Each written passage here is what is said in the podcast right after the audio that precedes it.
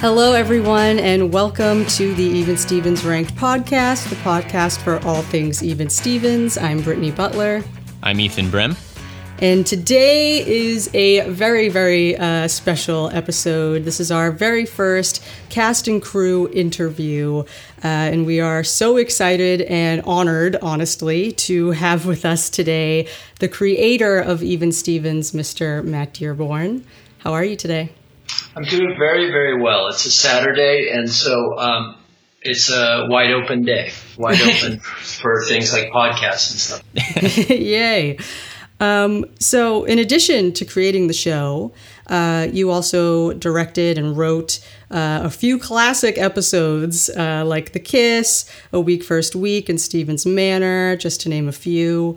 Uh, and you've also worked on a lot of other shows that most of us probably grew up watching. Oh, yeah. The Secret World of Alex Mack and Phil of the Future, at least according to your IMDb. That's what it says. yeah, they're not they're not lying. That's that's that's my background. I uh, uh, yeah, all of those shows. That's uh, just go on the worldwide internet and you can find out all of the, uh, you know, my history.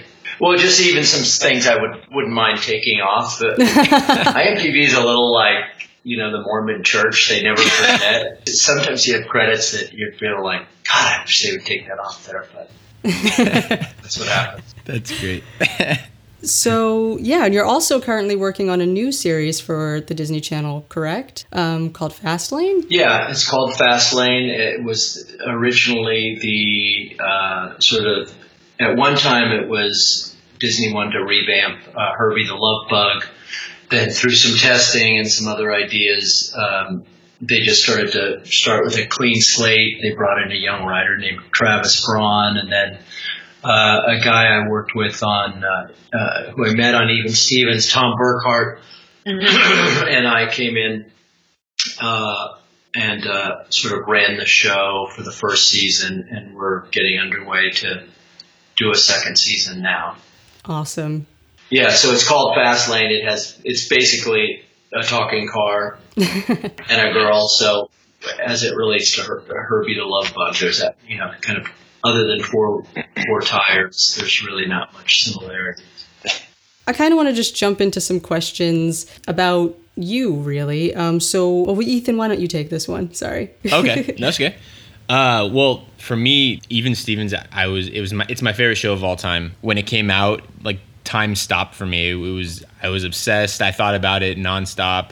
And uh, I was just wondering if there are any shows like that for you growing up that maybe even uh, inspired stuff you worked on now or, or back then in your career or, or what kind of got you into that? Well, I mean, certainly there were TV shows that were seminal events for me, um, but they weren't. Uh, it was a little different because I'm a, a, tad older than you guys. mm-hmm. But I would say, uh, so there, like, whereas even Stevens, I'm, I'm imagining that it was about kids roughly your age. We didn't really I, I, found myself as, as, a sort of 10, 11, 12 year old being drawn to um, things like Hogan's Heroes and Wild Wild West and sort of the syndicated. These were the shows that would, in any market, would come on at three or four in the afternoon. So you sort of roll home from school and uh, not do your homework and watch these these kind of shows. So it was. Um, uh, you know, uh, uh, McHale's Navy and and um, sort of the like the old school super broad sitcoms. Mm-hmm. Um, and uh, but yeah, you just uh, you just climb into those shows and just sort of live in it. So what what did you like? What did, so on Even Stevens, what did you find like particularly mesmerizing? Uh, well, personally, I I, I'm an only child, so uh, I mean, I grew up with TV uh, very heavily. With even Stevens, when I watched it, I felt like it was almost made for me, like directly for me, like in a weird way, you know. I I really connected with Lewis. Uh, even I mean, I actually named my son after Lewis, and uh, he's funny. he's six months old. He's in the other room, yeah, and and uh, I told my wife I was like I I think Lewis is the name. If I could choose a name, that would be the name because he meant so much to me in my life. You know, gave me like a friend when I needed one. You know, and someone who I could look to and uh, I could look up to. And he was someone who didn't really who was trying to find his place in the world and in his family, and uh, I w- I could relate to that, you know. So that's what it meant to me. Yeah, he was kind of a he was kind of a lonely character within his own family because everybody else had their crap together and, and Yeah. sort of you know trying to figure it out. Yeah, I could see him being tremendously relatable to to boys that age. Um, uh, you know, there's some interesting. It's interesting you're an only child, and then there's the family dynamics of that series. But he was kind of an only child within that little universe. And I remember one of the early development meetings. They were saying, "Let's get uh, rid of Donnie. We don't need him." And I was like, "No, I don't think so because I think if it's just it, it throws too much focus on the brother and sister of it all, and that becomes a different show. To me, this is about." everywhere this kid turns, there's someone kicking ass at their respective uh, thing, and uh, whether it's you know the mom, dad, Ren, of course, um, and so that was a it was a it was a conscious component of the show to make him feel somewhat isolated. It's very interesting. So interesting.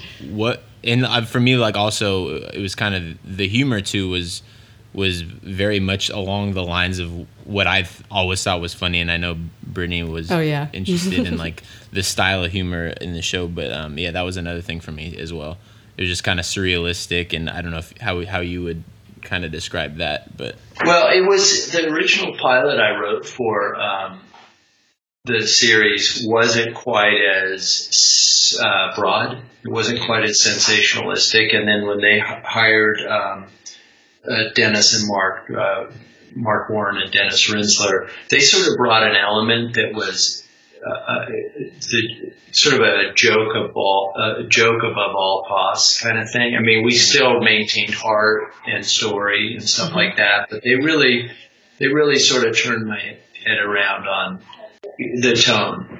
Um, Okay. I, I think you remember there were some early episodes, the first six. That was under a different watch. That was Eric Van Lowe and company, and the tone the tone was a little looser. Yep. yeah I, I, I don't I don't know how else to describe it, but the uh, Eric and, and that crew, great writers, but I think it really started coming together with this sort of new vision of uh, in the second sort of the second thing. We we stopped after the first six and sort of retooled the the the idea. okay I have like two questions related to that then. Um, so first is it was originally titled Spivey's Kid Brother, right? Yeah. Um, so what was that all about, and when did it change to Even Stevens, and why? It was originally called Spivey's Kid Brother because I thought it. First of all, I always liked that Allan Sherman song, uh, "Hello Mother, Hello Father." I hear Great Granada. Some, some. There's a line about Spivey. But anyway, uh, I, Spivey's Kid Brother to me kind of played into that what I was speaking about earlier about what if you're you're this kid and people everyone knows you, but they always know you in relation to somebody else in your family that's actually winning in life.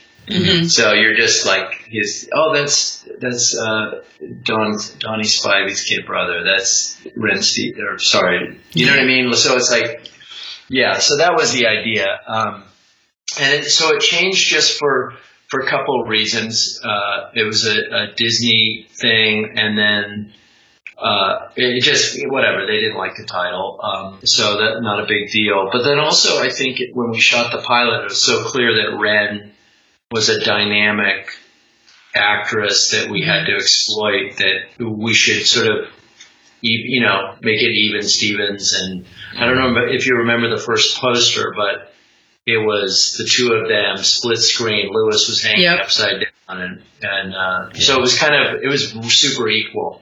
yeah yeah Yeah, that's yeah. This is so interesting. This is so interesting. So it's like it, this is this is going in a bunch of different directions. I tried to write out an outline, but we're like going all over the place. I just keep them coming because, to be honest with you, I uh, sometimes I get a little. You know, I've had eight eight espressos, as you can see here. no, no, but it's great. It's it's fantastic. So that kind of leads into these two questions here, uh, which going back to like the tone, uh, and you saying like Disney not liking the original title. So uh, the writing was really smart. Uh, it was it was witty. It was, in my opinion, I don't want to like put any other shows down, but it was a little better than like your average like quote unquote kids show. Um, so did you always intend for it to be a kids show? And like what was the overall goal? And did you want it to be on a major network? Like how did it like what was the journey to get to Disney? Um, the journey was I wrote a pilot for the Disney Channel specifically. Um, it was kind of a you know, I had been working in hour dramas for about 15 years and hour dramas sort of fall in and out of favor. Sometimes you have more cop shows. Sometimes you have what we call procedurals, cop and, and, and hospital shows. Then you mm-hmm. have more, uh, what you'd call, uh, ensemble drama like families and northern exposure and stuff like that. So we were sort of in a world in 1999, 2000 where it was heavily like, and I don't write cop or hospital shows, so I had to do something. And so I, I met this guy, Lee Gaither, at a, uh, a, the NATPE convention. Convention. Why I was there is a another matter. It was New Orleans, and I just happened to be like down there messing around. And he's like, you know, like one in the morning, we're sitting, I run into him at some bar and he's like, yeah, you should write a pilot for us. I'm like, sure. And, uh, so I, I was like, you know, I knew I was going to need the work. So I wrote a, um, uh, wrote the pilot and, um, what's the back end of your question? Well, part of it was, um, about the writing being like really, um, smart. Yeah. I mean, I consider my best quality my immaturity, but I also know that having had kids that like I, I, feel like a lot of writers fail in kids TV when they try to write for kids because mm-hmm. they think they have to sort of turn off part of their personality, and really you don't. Uh, to, for me, the secret to writing kids has always been how unbelievable. This to sound weird, but how unbelievably selfish and self-serving they are. When they want something, they go to great lengths to to get it, and in many ways they can be even more devious than adults. So you, sh- you don't need to soften their motivations. Right. And I yeah. think, and then so as you're working through a script, you just write it. You know, you don't you don't worry about does this sound like a 12 year old boy. Um, you know, so the first pass is always just just writing this drama slash comedy, just trying to put hold together the best story possible. And then you get a room of you know, smart, funny people in there. And if you have a rock solid story, which I think most of them on Even Stevens were, mm-hmm. jokes come easy. The jokes yep. really do. Um, and then just one other side note about the humor. And, uh, you know, if any writer tells you otherwise, they're lying. It's like you can write the crap out of a, a, a scene or a joke and stuff, but if you don't have funny actors to deliver that thing, and I think we everybody in this room, or this virtual room understand that Shia LaBeouf is a incredibly gifted comic performing. Yes. That's some next level stuff right there. Yes. Mm-hmm.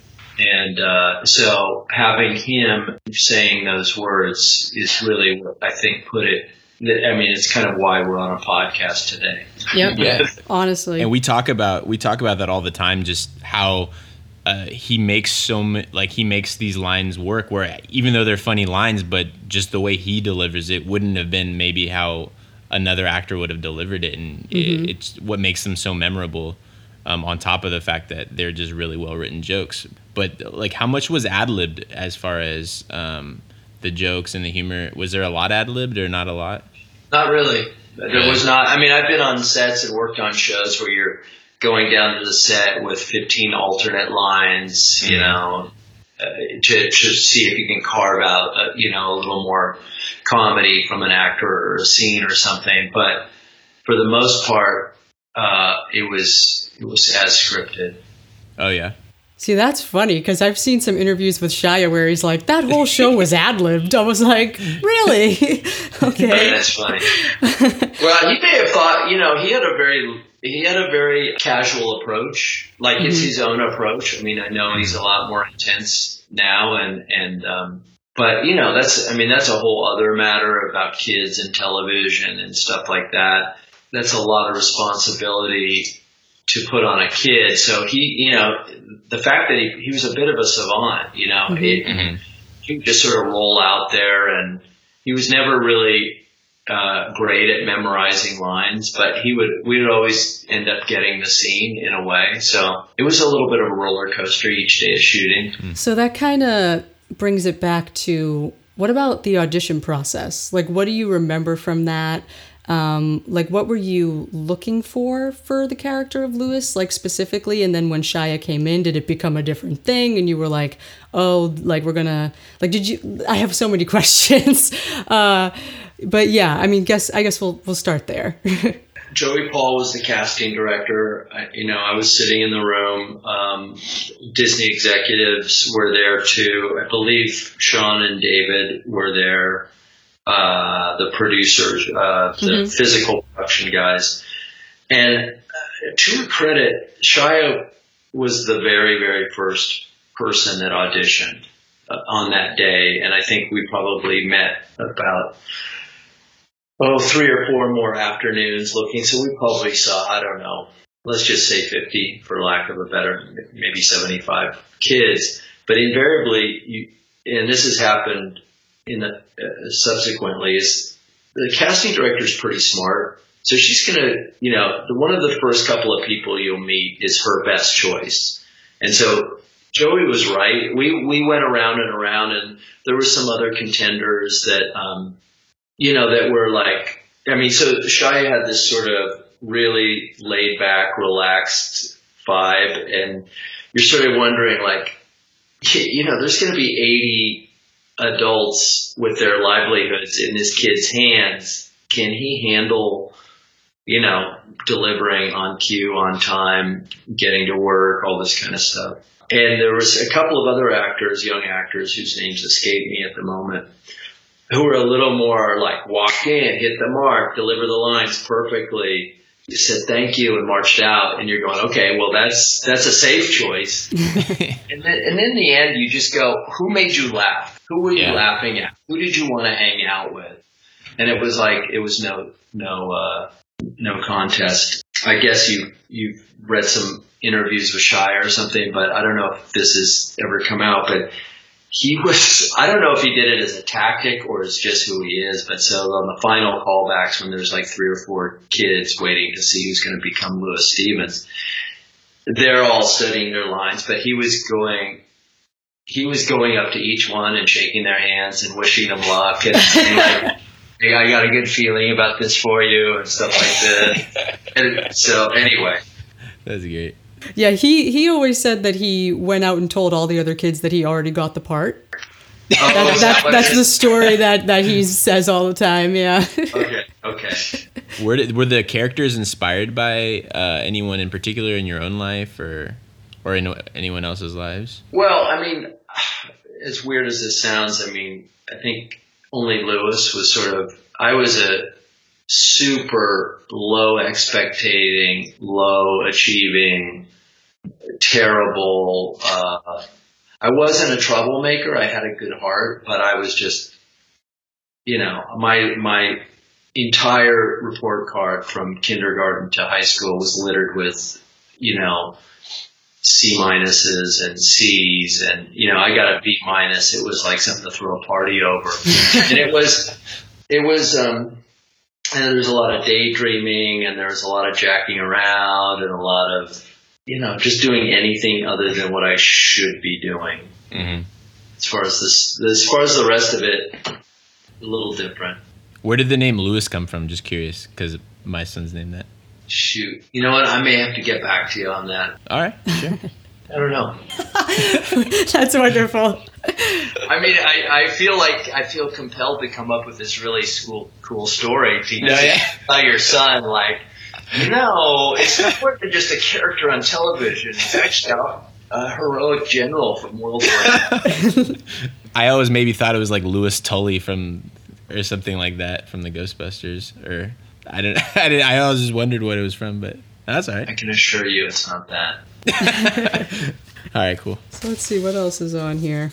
Oh, I this is kind of uh, specific about kind of like the production order because I I noticed that some of the um, episodes were filmed. I mean, I know it's like a TV thing to film stuff certain episodes out of order and then uh, picking the production order. But you guys did uh, swap.com for the was like the official pilot or the uh, like the first episode.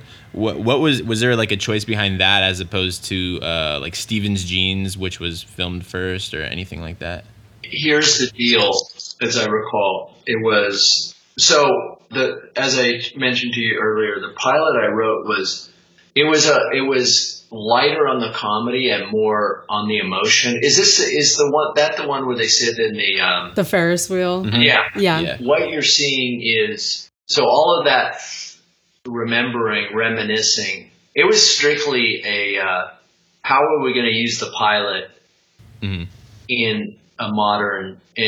How are we going to use? Because we didn't want to air the pilot as scripted because it was a lot more interpersonal, mother, father, uh, son, you know, thing. So we did want to, but we there was a lot of usable footage and scenes, and I think it it actually um, worked well as sort of setting up what that dynamic was at school and stuff like that. So all we did was like, what's the cheapest way to get them to queue up the tee up those scenes that then we could cut back to. So we're saying, okay, well, you can get them stuck on a on a Ferris wheel, so they're just sitting there. So then at that point, it's just a lock off camera, and you're just shooting. So you could basically shoot that pilot in one day. You could shoot that episode in one day because all you're really shooting is the two of them sitting together side by side. Yeah.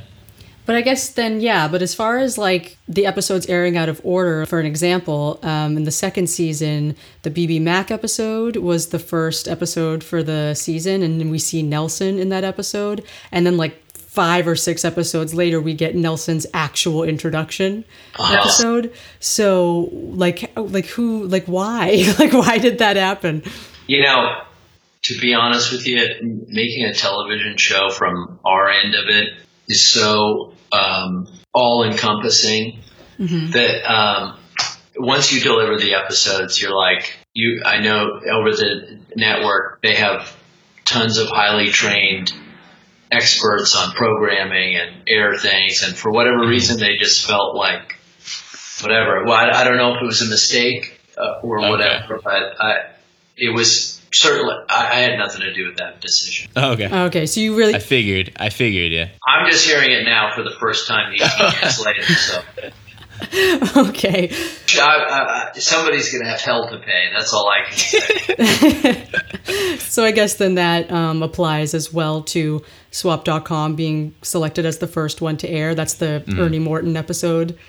Uh, yeah, something like that. Anyway, the cre- the creative piece, it's all, you know, we're It's all delivering. networks. So. Yeah, we're delivering a product. The product, Yeah. the network has ordered 22 episodes. They're free to do with them what they want. Who decided to go with the like jazzy swing music for the series? Because it's perfect. It, it goes perfectly with the feel of the show. And also why a why a claymation intro? Uh, the ja- the music, just, uh, I mean, all of those things were just like you have 700 meetings and you sit there and talk about it. And I don't remember the details of the conversation that led to claymation um, or the where we ended up, but I agree with you. I think that it sort of worked in a way.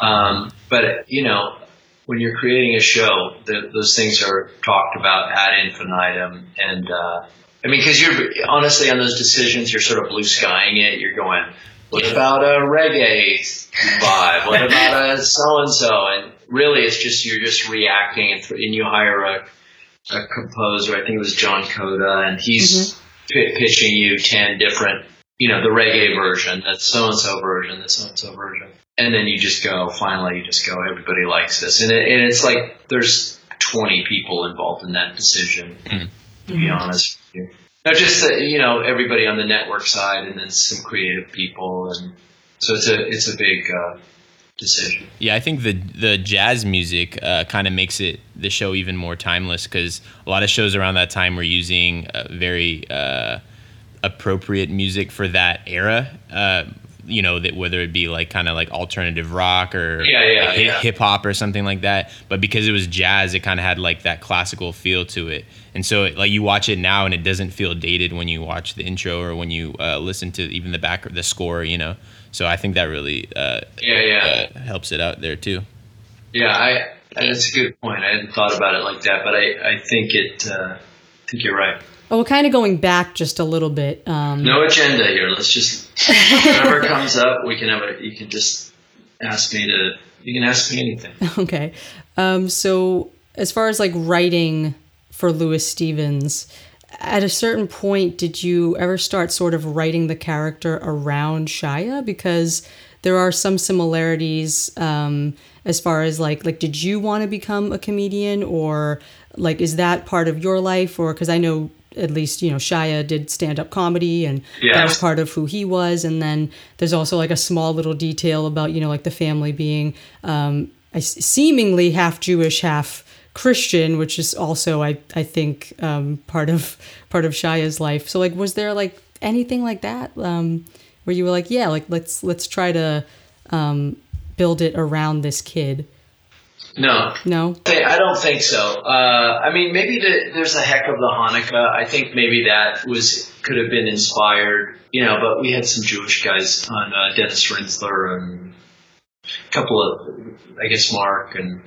so there were, you know, people. You're sitting in a room and it's December first, and you're like going, "Hey, let's write a Christmas episode." Or the network has said, "Let's write a Christmas episode," and then a logical extension of that conversation is Lewis's heritage, and then you go, okay, this hasn't been examined and stuff like that. So you just start down that road. But um, yeah, I did. There was a minor obsession with comedians for me when I was a, a kid, and I remember that um, this is sort of. Uh, somewhat anecdotal, like, but I remember when I was Lewis's age, for Christmas, I wanted a uh, tape recorder. And the reason I wanted a tape recorder is so I could look in my TV guide and see which comedians were coming up on Johnny Carson, Mike Douglas, Merv Griffin, Dinah Shore, all the talk shows, right? And then I would, so I would know like at four o'clock on Thursday, uh, George Carlin is going to be on Mike Douglas. And so almost every day those talk shows would have a, you know, a new young comedian on. And so I take my re- recorder and put it in front of the television and tape the guy's routine. So I had a uh, library of stand-up. You know, this is the days of like you had a record. You, you could get comedy albums. You could get Bill Cosby. You could get uh, uh, Cheech and Chong. You could get Carlin. You could get. You know, there wasn't a lot of access to comedians. So, but I personally had everybody's routine and I spent, and so what I would do is I would memorize their routine and then the next day at school, I would sort of fold the, the my new material into just at normal conversations. And, you know, the teacher would be like, it, you know, okay guys, put your stuff where it's almost time for lunch. Lunch, you know, you think you gotta, you know, what I got in my lunch today, I got Swedish meatballs. They're just regular meatballs with blonde hair in them. and kids would be looking around and uh, they'd be That's going, great. God, that's weird. Like, I, I think for there's about a three year period where I didn't actually say anything that I felt like I was working to regurgitate somebody else's jokes into Uh-huh.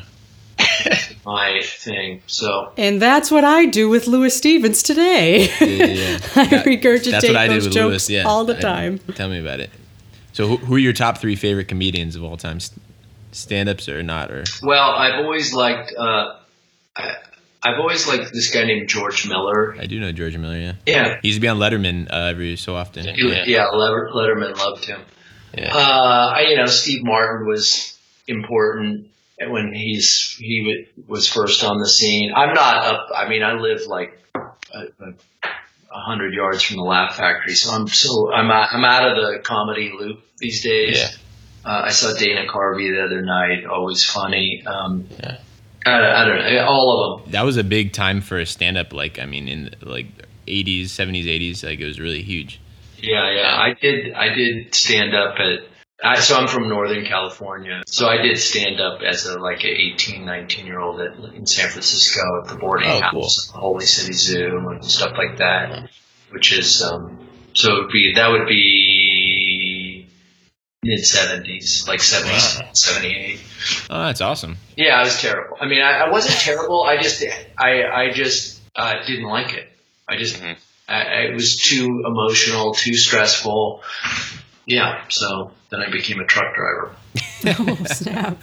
That's cool though. I didn't know that. Not many people know that, to be honest. I think this is the first time I've ever admitted it. We get the exclusive. Cool. Get that. Ex- Okay, so there is a there are a few questions um, scattered in here from our followers that I you know obviously wanted to include. So the first one here is where did the character of Beans come from? Uh, and was he already created, or did Steven Anthony Lawrence play a part in his creation? That is from Christine, Angela, and Patricia from Manila. You know, Beans is one of my favorite, uh, one of the most amazing things that's ever happened to me in 30 years of show business. He came in and he was so unbelievably bad that we just thought like, this is, okay, this is weird. And, um, and he told this joke. I'm sure you've heard this story. He had this like classically structured like pirates joke about like, oh my god. do you know this story? Oh yeah, yeah, I I No, heard it's- the it's in- story. it's in the episode though. I don't know the story though. Oh is yeah, it's like and it and it had something to do with like so the first pirate, you know, says you know something and it was a rocking and a rolling and and the thing fell off and the second day the sea was rocking and a rolling and he. Uh, you know, so he does the audition. He goes, "Hey, you guys want me to tell me?" As he's walking at the door, he's like, turns back. You want to hear a joke? And we're like, uh, "Anything to get you out of the room." So he tells his joke, and it was this joke and then he leaves and then we see like 14 other people and then we're going okay we- we've decided on like actor x and literally like it felt like as if we're about to just go um, sign it you know tell call disney and say we found our guy we're going what about that what about that weird kid? Is that is that a, is should we think about that like and then suddenly it just like wildfire caught fire and suddenly like what? No! Let's do that! Let's do that you know? Let's hide that kid! And then so obviously writing for beans was a challenge because he um not big on memorizing lines or getting through lines so you know we had to write short stuff but man it was it was hysterical and uh, I came up with the idea that he was completely obsessed with bacon because what guy isn't at that age or any age, and you know, then we were sort of good to go in terms of his character. Like it just made perfect sense. A weird kid who likes bacon. We're good to go. That's it. That's so great. Yeah, because really, if you think about Beans and his the, the rules surrounding Beans, as opposed to everybody else, there's a certain logic to Beans, or, or a certain absurdity to Beans. Like he could just be in a cupboard. You'd open a cupboard and he'd be going, "What are you doing in there, Beans?" Oh, just you know, eating bacon or something like that. Whereas everybody else sort of lived in a real, uh, more real world. Yeah, and I I loved his relationship uh, with Lewis. How he kind of finally gave somebody who could really look up to Lewis and uh, kind of saw Lewis for like he saw Lewis as like a celebrity in his mind. You know what I mean? And that was pretty cool. Yeah, yeah. And why the name Beans? Like, where did that come from? We just we just needed a um I, I again that was uh we just needed something that was not you know Kevin or Blake or something it just we knew broad character needed a, a suitable name hmm you know what his last name was His Aaron original Gary. last name? No. you got it Aranguren. yeah Oh yeah, but that's his name. Yeah. Yeah, yeah. Oh, I did. I did. I didn't know if you were giving us an exclusive of like an, an, a, like an original last name and then it changed or something. I didn't know if everybody knew about Aranguren because Oh, that yeah. was that was a Disney executive Oh, okay. Oh, okay. I didn't No, know. yeah. that. All right. Bernard Beans, Aranguren. Yes. Yeah. Do you ever go back and, and watch episodes or or anything like that? Uh, few and not not really, not too Yeah. much. Um, you know, you're you you've been sort of rattling through a few uh, titles, so I'm going, what happened in that one? You know, what I mean? like Mm-hmm. stuff like that. So, I mean, I every time I do, I have a generally very positive vibes about it. Um, some of the ones I remember, rem- the ones that I directed, I definitely can remember nuances and details and things like that. Um, and then ones I wrote, you know, obviously you spend a little more time with, but there's a couple where I'm just, you know, I've, I've seen them a couple of times, but years ago, and I, I vaguely remember. Do you have any favorites? You know, I like The Kiss. Mm-hmm. Yeah, that's a good one. I like Strictly Ballroom. Yes. Oh, that's a good one too.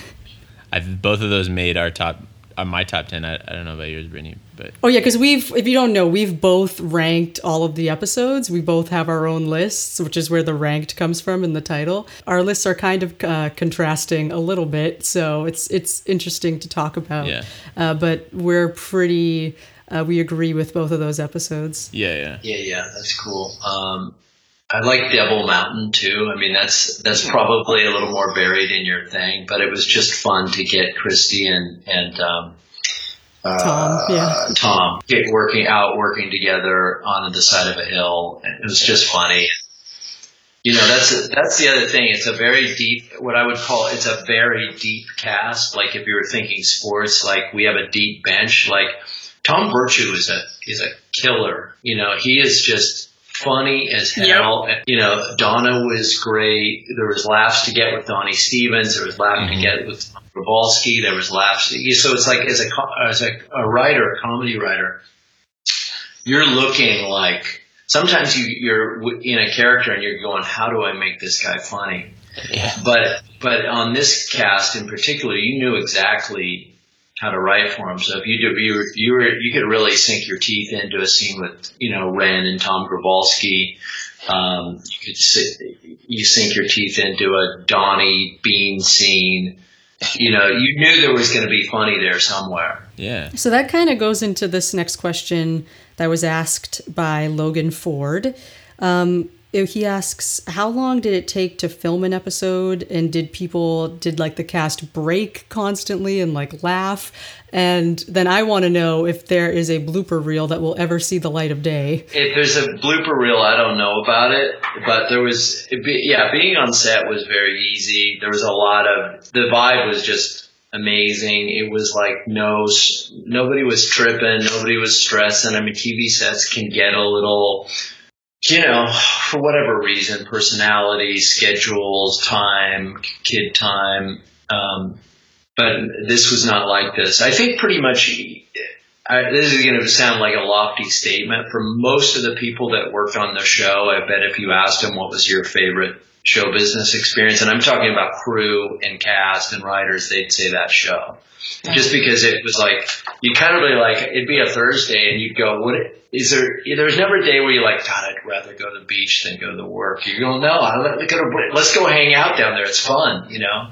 That's awesome. Yeah, it was a really good, good vibe. And I think that definitely shines through because there is this intangible like magic to the show that you don't really see in any other like shows that I've revisited from my childhood. This is like the only one that truly like really stands up and that I cannot feel weird about uh still liking into adulthood. I I totally know what you mean. And that's been my as I've moved forward in my career like that's what I realized is, is the the intangible ingredient. If people, I mean, you can still make a bad show and people are having a nice time, but when it's all coming together, I think that those intangible things, that, you know, the love, the happiness, the the, the spirit, it does it does start showing up on screen. Mm-hmm.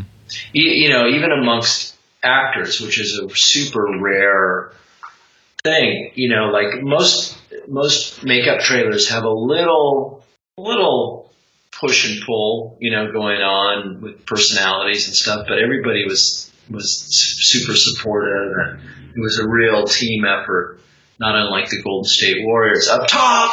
Is that a Warriors hat you're wearing? Oh yeah. Oh, I my my parents, my family has had season tickets for 15 years. We were like diehards. Are you Warriors or Kings? Warriors? Uh, Warriors, yeah. All right, cool. But let's not hijack the uh, podcast. uh, let's stay on point. So, from what you remember, uh, do you have a favorite season out of the three? And like, was season one your vision you had, and then, or did it really not take shape until season three, or like, what? Where do you think is like the sweet spot? This is just, I, I, for whatever reason, this feels like a truism for me that I feel like any show doesn't really figure itself out till about episode 8, 9, 10, 11. Any show. Mm-hmm. Um, I, that's a little different now in an age of Netflix where they're or, or uh, binge watching where you do need to you're telling a horizontal storyline and so all the episodes are written before you start shooting so you've had the time to go this is what it is.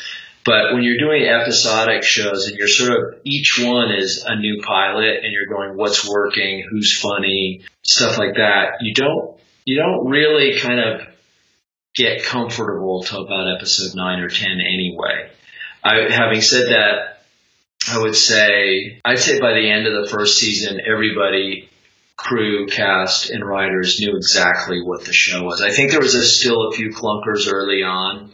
Um, in season one. Um, but by by the late teens, early twenties, I think we were good to go and rode that out the rest of the way. I mean, we mm-hmm. could have kept going. It, it, didn't, you know, a lot of times you work on a show and you kind of go, I think, I think, we're, I think we're out of stories. But that, that one was like, uh, it was not difficult to come up with things. That definitely goes right yeah. into this next question here, um, which was how did you feel about you know Disney's old sixty-five episode limit and um, you know, are you upset at all that it was cut after three seasons, or is there anything else you wish you could have told? There was a little chit chat going on about maybe moving it to ABC. They were going to relaunch some sort of Friday night uh, TGIF thing and something like that. But uh, you know, I mean, this is show business. This is full of misery and heartache and stuff like that. So you don't get too. I wasn't like quote bummed about it or pissed off about it or that's not that's not how I approach these things. I, am always expecting uh, disappointment, so I'm like, yeah, all right, what do, now? Now what? Mm-hmm. Mm. Where do you think Where do you think the show might have gone uh, if, if, it went to a fourth season? Like what? Like uh, story wise? That's a good question. I, I don't remember. Um, yeah, I, I, don't honestly. I would either have to go back and look at my notes, which don't exist, or I would have to uh, apply my. I'd have to rewatch. I mean, I'm sure would have we would have figured something out. Mm-hmm. But I, but it, but it actually goes to what I was saying earlier about how when you have a deep cast, there's all sorts of relationships that you can open up, you know. Um, so there's all sorts of dynamics to play and things like that. The, the show really changed over the course of the three seasons. Like season one was like a little rougher, like as you probably said, you know. Season one's my favorite season though because it's a little um, it's a little drier. It's a little um, you know, more subtle. The humor is uh-huh. like on the nose. There's not a lot of physical comedy in the first season, and that's something that I really like about it. And then the second season got a little zanier, and then uh-huh. a lot of things in season three, especially the back end of season three, it was like anything goes now. It kind of seems like. So I guess that's kind of what we meant by uh, the direction you might have gone for a fourth season? Yeah, I you know I've never really looked at it like that. I think you know as I've said, like the original pilot was was very grounded, so that makes sense to me that you've articulated it that way. That it you know felt so we were if we were sort of moving the away from that original pilot into I, I now I get why you're saying like season one. So they were pro- we were probably play, paying allegiance to where it started, and then uh, we were just sort of flexing our muscles as we went on and seeing what we could get away with and stuff mm-hmm. like that. Mm-hmm. Yeah, second season is my favorite. Uh-huh. Yeah, usually usually second season of a show is pretty good because eh, you know there's a freshness. They're the, the, the, the stories you most want to tell because it's you know, there's a comfort and it's stuff like that. And then, you know, a subsequent season, seasons, you're sort of taking supplementary ideas that were like, you know, probably kicked off the board in season two. say, "Oh, let's do that next season." You know what I mean? Yeah. So, what what is your favorite episode? Oh, Um, yeah. Well, we both well we both definitely have one because we both have lists. Mine is a Secret World of Girls. That's what I have for number one, and then I think you had that as two, right? yeah, that's On my number list, two. But I did that mainly because I know it's a very popular episode. Uh, because I was trying to be very personal and objective with my list. But my favorite is Band on the Roof. Uh huh. mainly because I love The Office and uh-huh. I, I love that mockumentary style humor. Uh, and that episode is, I mean, I know it was kind of like a parody of VH1 Behind the Music or something. Yeah. Uh, but it totally has that mockumentary feel. And I just think it's hilarious, like, especially within the world of that show with those characters. That style, I just think, worked really well in that episode. Yeah, yeah, I, yeah, Yeah. I, I agree. It was a great episode. Yeah, Secret World of Girls. I remember watching that for the first time, and it was I was like, this kid Beans was just so funny, and I couldn't stop laughing. And I was hoping that he'd come back for more episodes, and he did. And it's a perfect episode in, in my book. So Yeah, but you're, we're not stupid. Once we saw Beans in action, we knew we knew he was coming back. oh yeah, I also just want to say that that fourth season question was asked by uh, Co. I'm gonna butcher his username, Coman Pally Art on yeah. I Instagram. think so looks like that. Give him that shout out. So by far the most asked question on social media, though, when we said we were going to be interviewing you, um, was if you you might not know anything about this, but figured we might as well ask: Is the show like will the show ever get any streaming rights? And everyone wants to know if it'll ever be released on DVD. Um, or, or why it never was, I guess. Yeah, I don't know. I'm I'm wondering. With such a passionate fan base, I, it, to me, it's you know, it's a it's a bit of a mystery. But um, I would I wouldn't be surprised if it resurfaces in in this climate in some way. Um, so, but no, I, there's no plans that I know of. And honestly, they would, if, if they being the people that have the rights to it, I think that's the Disney Corporation. They're not going to run it by me. The- you know, I'll find out the same time you, you do. Oh, wow. Yeah. Do you think we would get the actual original pilot, like uh, uncut, on there? That's, that's, no. that That's too far in the vault. It's too far in the vault. It's probably too far in the vault. That was a, yeah, I, I wonder if I have that anywhere. Anyway, I should look at that. Uh, I, I, I don't think they would because it was never del- it was never really delivered as a show. As I said, Yeah. we shot we shot that one where the Ferris wheel was happening and stuff like that. Yeah. So I guess you know when we talked about it resurfacing and everything, uh, since the current climate is we're in a very early uh, 2000s 90s nostalgia wave. Um, we're in reboot fever. Uh, every show known to man is practically getting a revival. So, you know, these are your characters that you created. And, you know, with all of this going on, have you ever thought about what they might be doing today? You know, the, a guy that I worked with on Even Stevens, Tom Burkhart, every 48 hours calls me and saying, we should do a, re- re- a reboot of Even Stevens. Um, so I have thought about it a little bit, but we, we think that, um, you know, what if Twitty and Ren had a baby? I said that. I'm I'm pro Ren and Larry. Oh, Larry Beale, sure. Larry, see, yeah, by the way, when you're talking about a deep cast, Ty, Ty Hodges was like, that's another go-to comedy guy. So Yeah. funny. But uh, yeah, Ren and Larry, I see that too. Uh, but wh- whatever the whatever the uh, their offspring would be, it would be they would probably name it Lewis, and it would probably be a reincarnation of Lewis. You know what I mean? And Yeah. so that's your that's your kid entry point. Oh, so do you mean like as a reboot, like just about them? Yeah. So well, Uh. you build you could build out the world, and Yeah. you know you get Christy Romano and AJ Trauth or or Eric Ty Hodges to just be who they are. They're the parents now, and then you sort of just redo the sh- you just redo it. You know, you Yeah. the same sensibility, the same. They've got this troubled kid named Lewis Jr. and you know Shia comes on and does a cameo. Bada bing, Oh, bada boom. So is that is that how you envision a reboot? You would never want to bring it back and have it, you know, um, for like the people that grew up with it and like us seeing our favorite characters navigating adulthood and like, like, an HBO. yeah, I, I think I saw I saw an interview with Sean McNamara where he said uh, even Stevens coming back with Shia as Lewis Stevens today would be like an HBO show. Would be like Totally. because I would lo- I would die Oh, to yeah. see something like that. I, I'd subscribe to HBO. Yeah, that's a, about the highest compliment you could pay. I think. Um, no, that'd be hysterical for sure. Yeah, I was I was thinking you were more meaning like if you put it back on the Disney space, but mm-hmm. yeah, a reboot now would be pretty of where they are now. Because I think, I mean, if you got that on either like a major network or like Net- Netflix or a streaming site or something, I mean, that would give like shows, you know, Modern Family, stuff like that, that would give those shows a run for its money. Yeah, I I fully agree with you.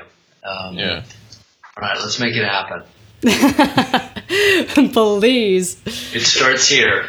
Would you ever do uh, like, since even Stevens, because this is how I feel. I'm, I'm getting getting all my feelings out there right now while I have you here, uh, getting my ideas on the table.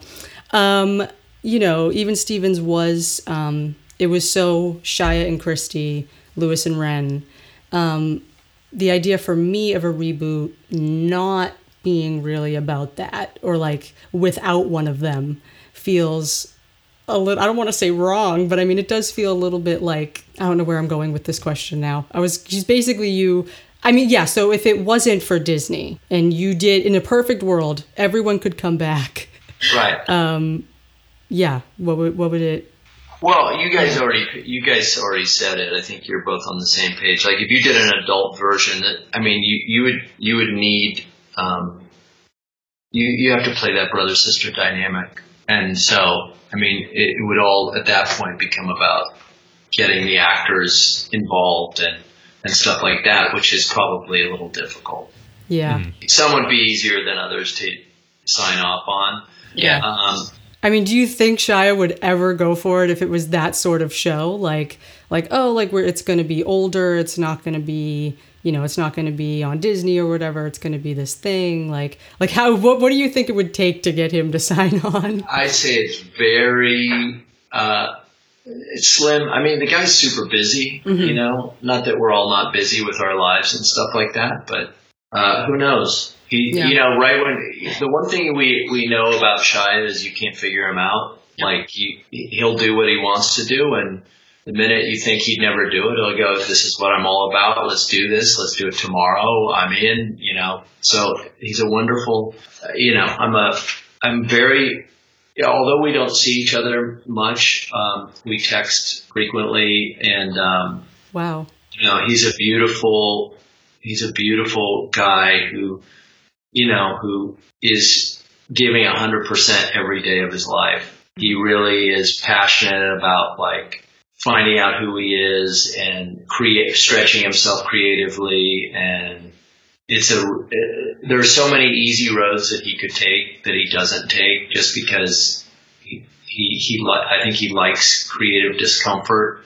And um, you know where, whereas you know if you look at other people they're you know they have other issues. Like for instance like my career is always about I got a kid I got to feed. You know what I mean? So if I had to write a greeting called card for Hallmark and they would pay me a, a check, I'd be, yeah, I'm all about it. Let's do it. I'm all about get well soon. Where do I start? You know what I mean? Like, so I, I didn't have the luxury of sort of sitting back and, you know, choosing how I wanted to express myself. But anyway, huge, hi- I'm a huge uh, Shia supporter. of Oh, yeah, he's my he's my favorite actor Same. of all time, and it, it started with Even Stevens, obviously, but uh, Oh, yeah. I've I've followed him extremely closely through his career, and uh, everyone in my life will uh, attest to that.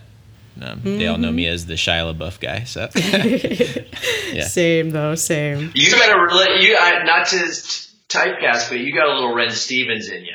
Me? I'm just Oh, saying, wow. little sweater, the, the, the, the hair. I don't know. You just feel kind of Renish right now. Oh wow! I can see that. Thank you. that's amazing. Um, that's a big compliment today.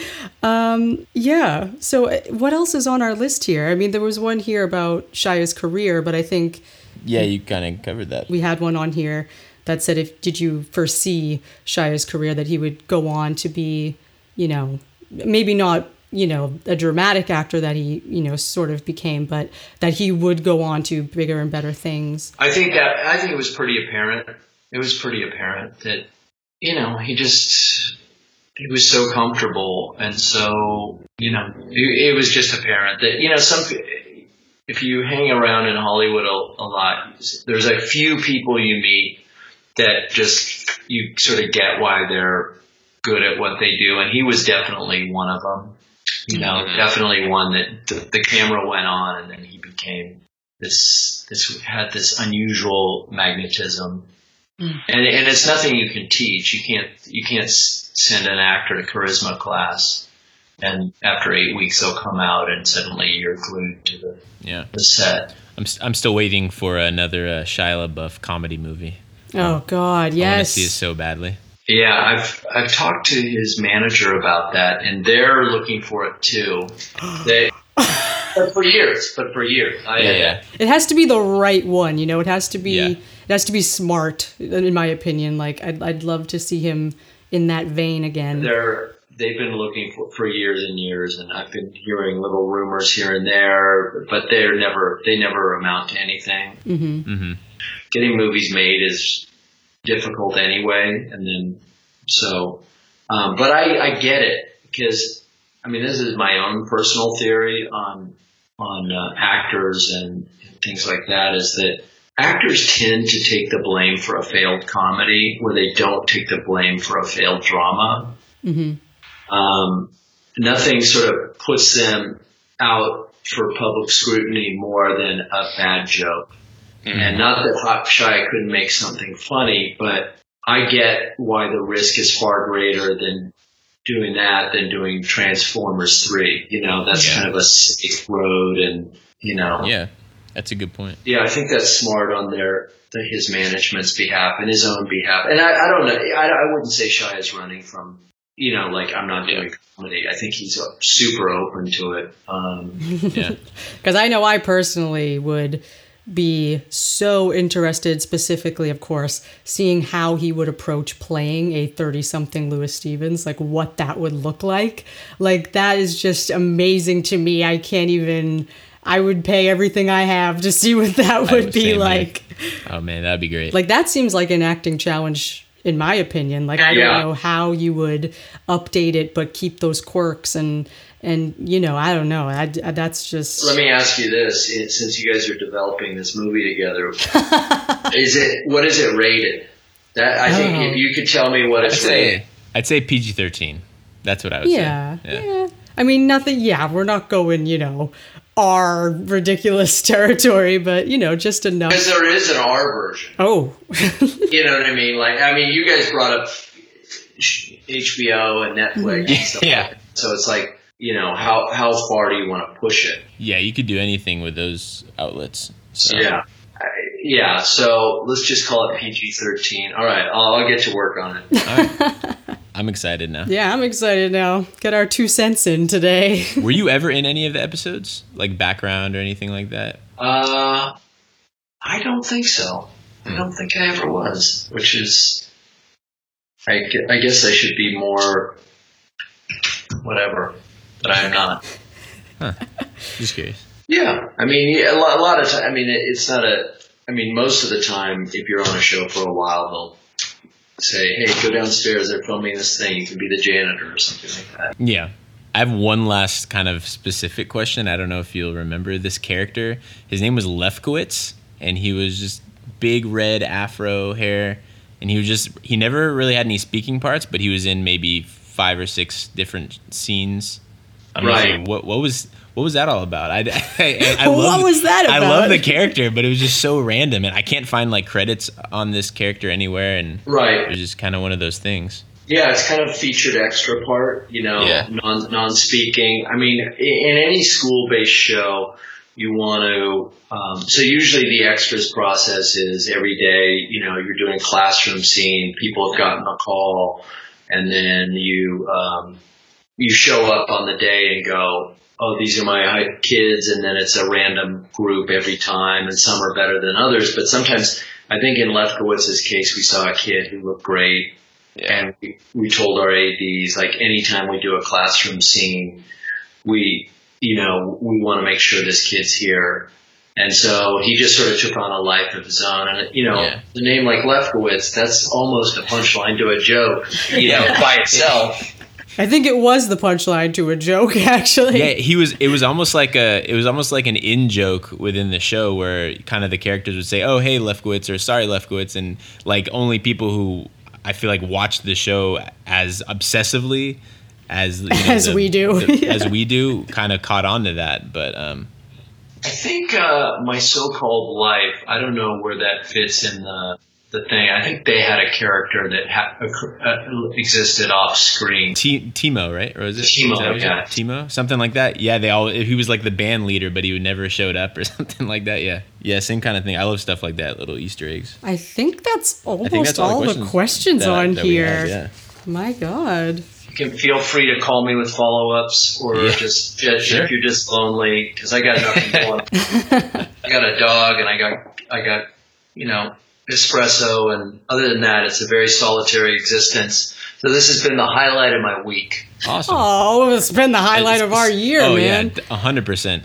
The highlight of my week. Yeah. Thank you All right. so, so much for this. Like, Yeah. I really can't thank you enough. This is an amazing first interview to sort of just get everything out there and just learn so much more about the show. It's just been Mm-hmm. so awesome to have you. Yeah, sure, my pleasure.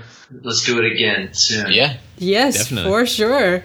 All right. See you guys. All right. Thank you so much. Thank you. Bye-bye. Bye. Bye. So that was our interview with series creator Matt Dearborn. Oh God, we think that that went amazingly. Uh, we're so excited about this. We learned so many new things, I think, about the show, and just hearing his perspective on a lot of it was really enlightening. Um, this is amazing. I'm I'm so excited about this and moving forward from here. I mean, your thoughts, Ethan? How was this Uh, for you? I was starstruck pretty much the whole time. Um, but he's such a down to earth guy that you know, I it, after a while it just became like talking to someone that you knew. You know, he's a really good guy.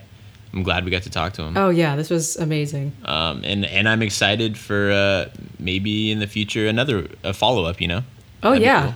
no, definitely later. like the more episodes line. we get into, we'll think of more. Uh, we'll have more questions with that in mind. You know, so that'd be cool.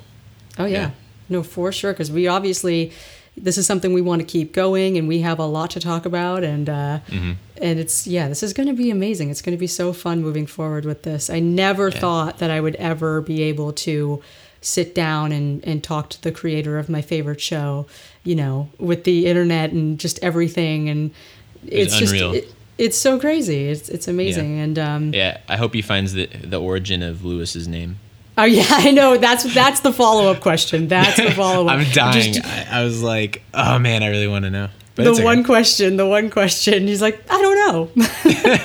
I know. I was like, this is the question I want to ask. I even I was even telling my son. I mean, he doesn't really understand what I'm saying yet. He's only six months old. But I was like, all right, I'm gonna ask. Daddy's gonna ask the creator of Even Stevens where the origin of Louis came from and all this stuff. But he said he'll get back to me. So we'll see. and Yep, Maybe yep. we'll uh, we'll we'll tell the listeners. So Oh yeah. cool. Oh man. But yeah, so this was incredible, guys. I hope you've enjoyed uh, listening as much as we've enjoyed sitting here interviewing him. It was such a great, great, yeah. great thing. Oh my God, I'm so excited about this. Um, so, yeah, guys, for anything else, uh, any other cast and crew interviews that may be in the works here, uh, you know, get in any thoughts, any questions. Like we said before, our, our mailbox is always open. Just send whatever you want, whenever you want. Um, And yeah, follow, of course, as usual, on all the socials at Even Stevens Ranked, evenstevensranked.com. Uh, you know, we're all over the place, and uh, we are here for this show. um, Yep. 10,000%. That is what we are doing with our time. Uh, we are we are preserving the legacy of this show.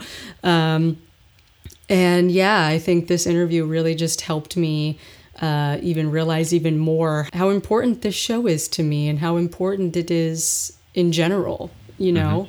Um, and, you know, hearing his thoughts about it and how it actually was and, and, you know, the feelings of being on set and how special he said that was. Um, you know, that just made me be like, yeah, man, you know, this was like a really special show. And he also validated me um, for not feeling weird about being a fan of it into adulthood. he said, Yes, I, I, Oh, yeah. I completely understand. And I'm like, Yes, thank you. That is what I will tell now all my friends who judge me. Um, yeah. You know what? The creator said that I'm fine. Hey, that's high praise right there. I mean, but yeah, so I guess that's it for us today, guys. So yep. Thank you so much for listening, and we will see you in the next episode. See ya.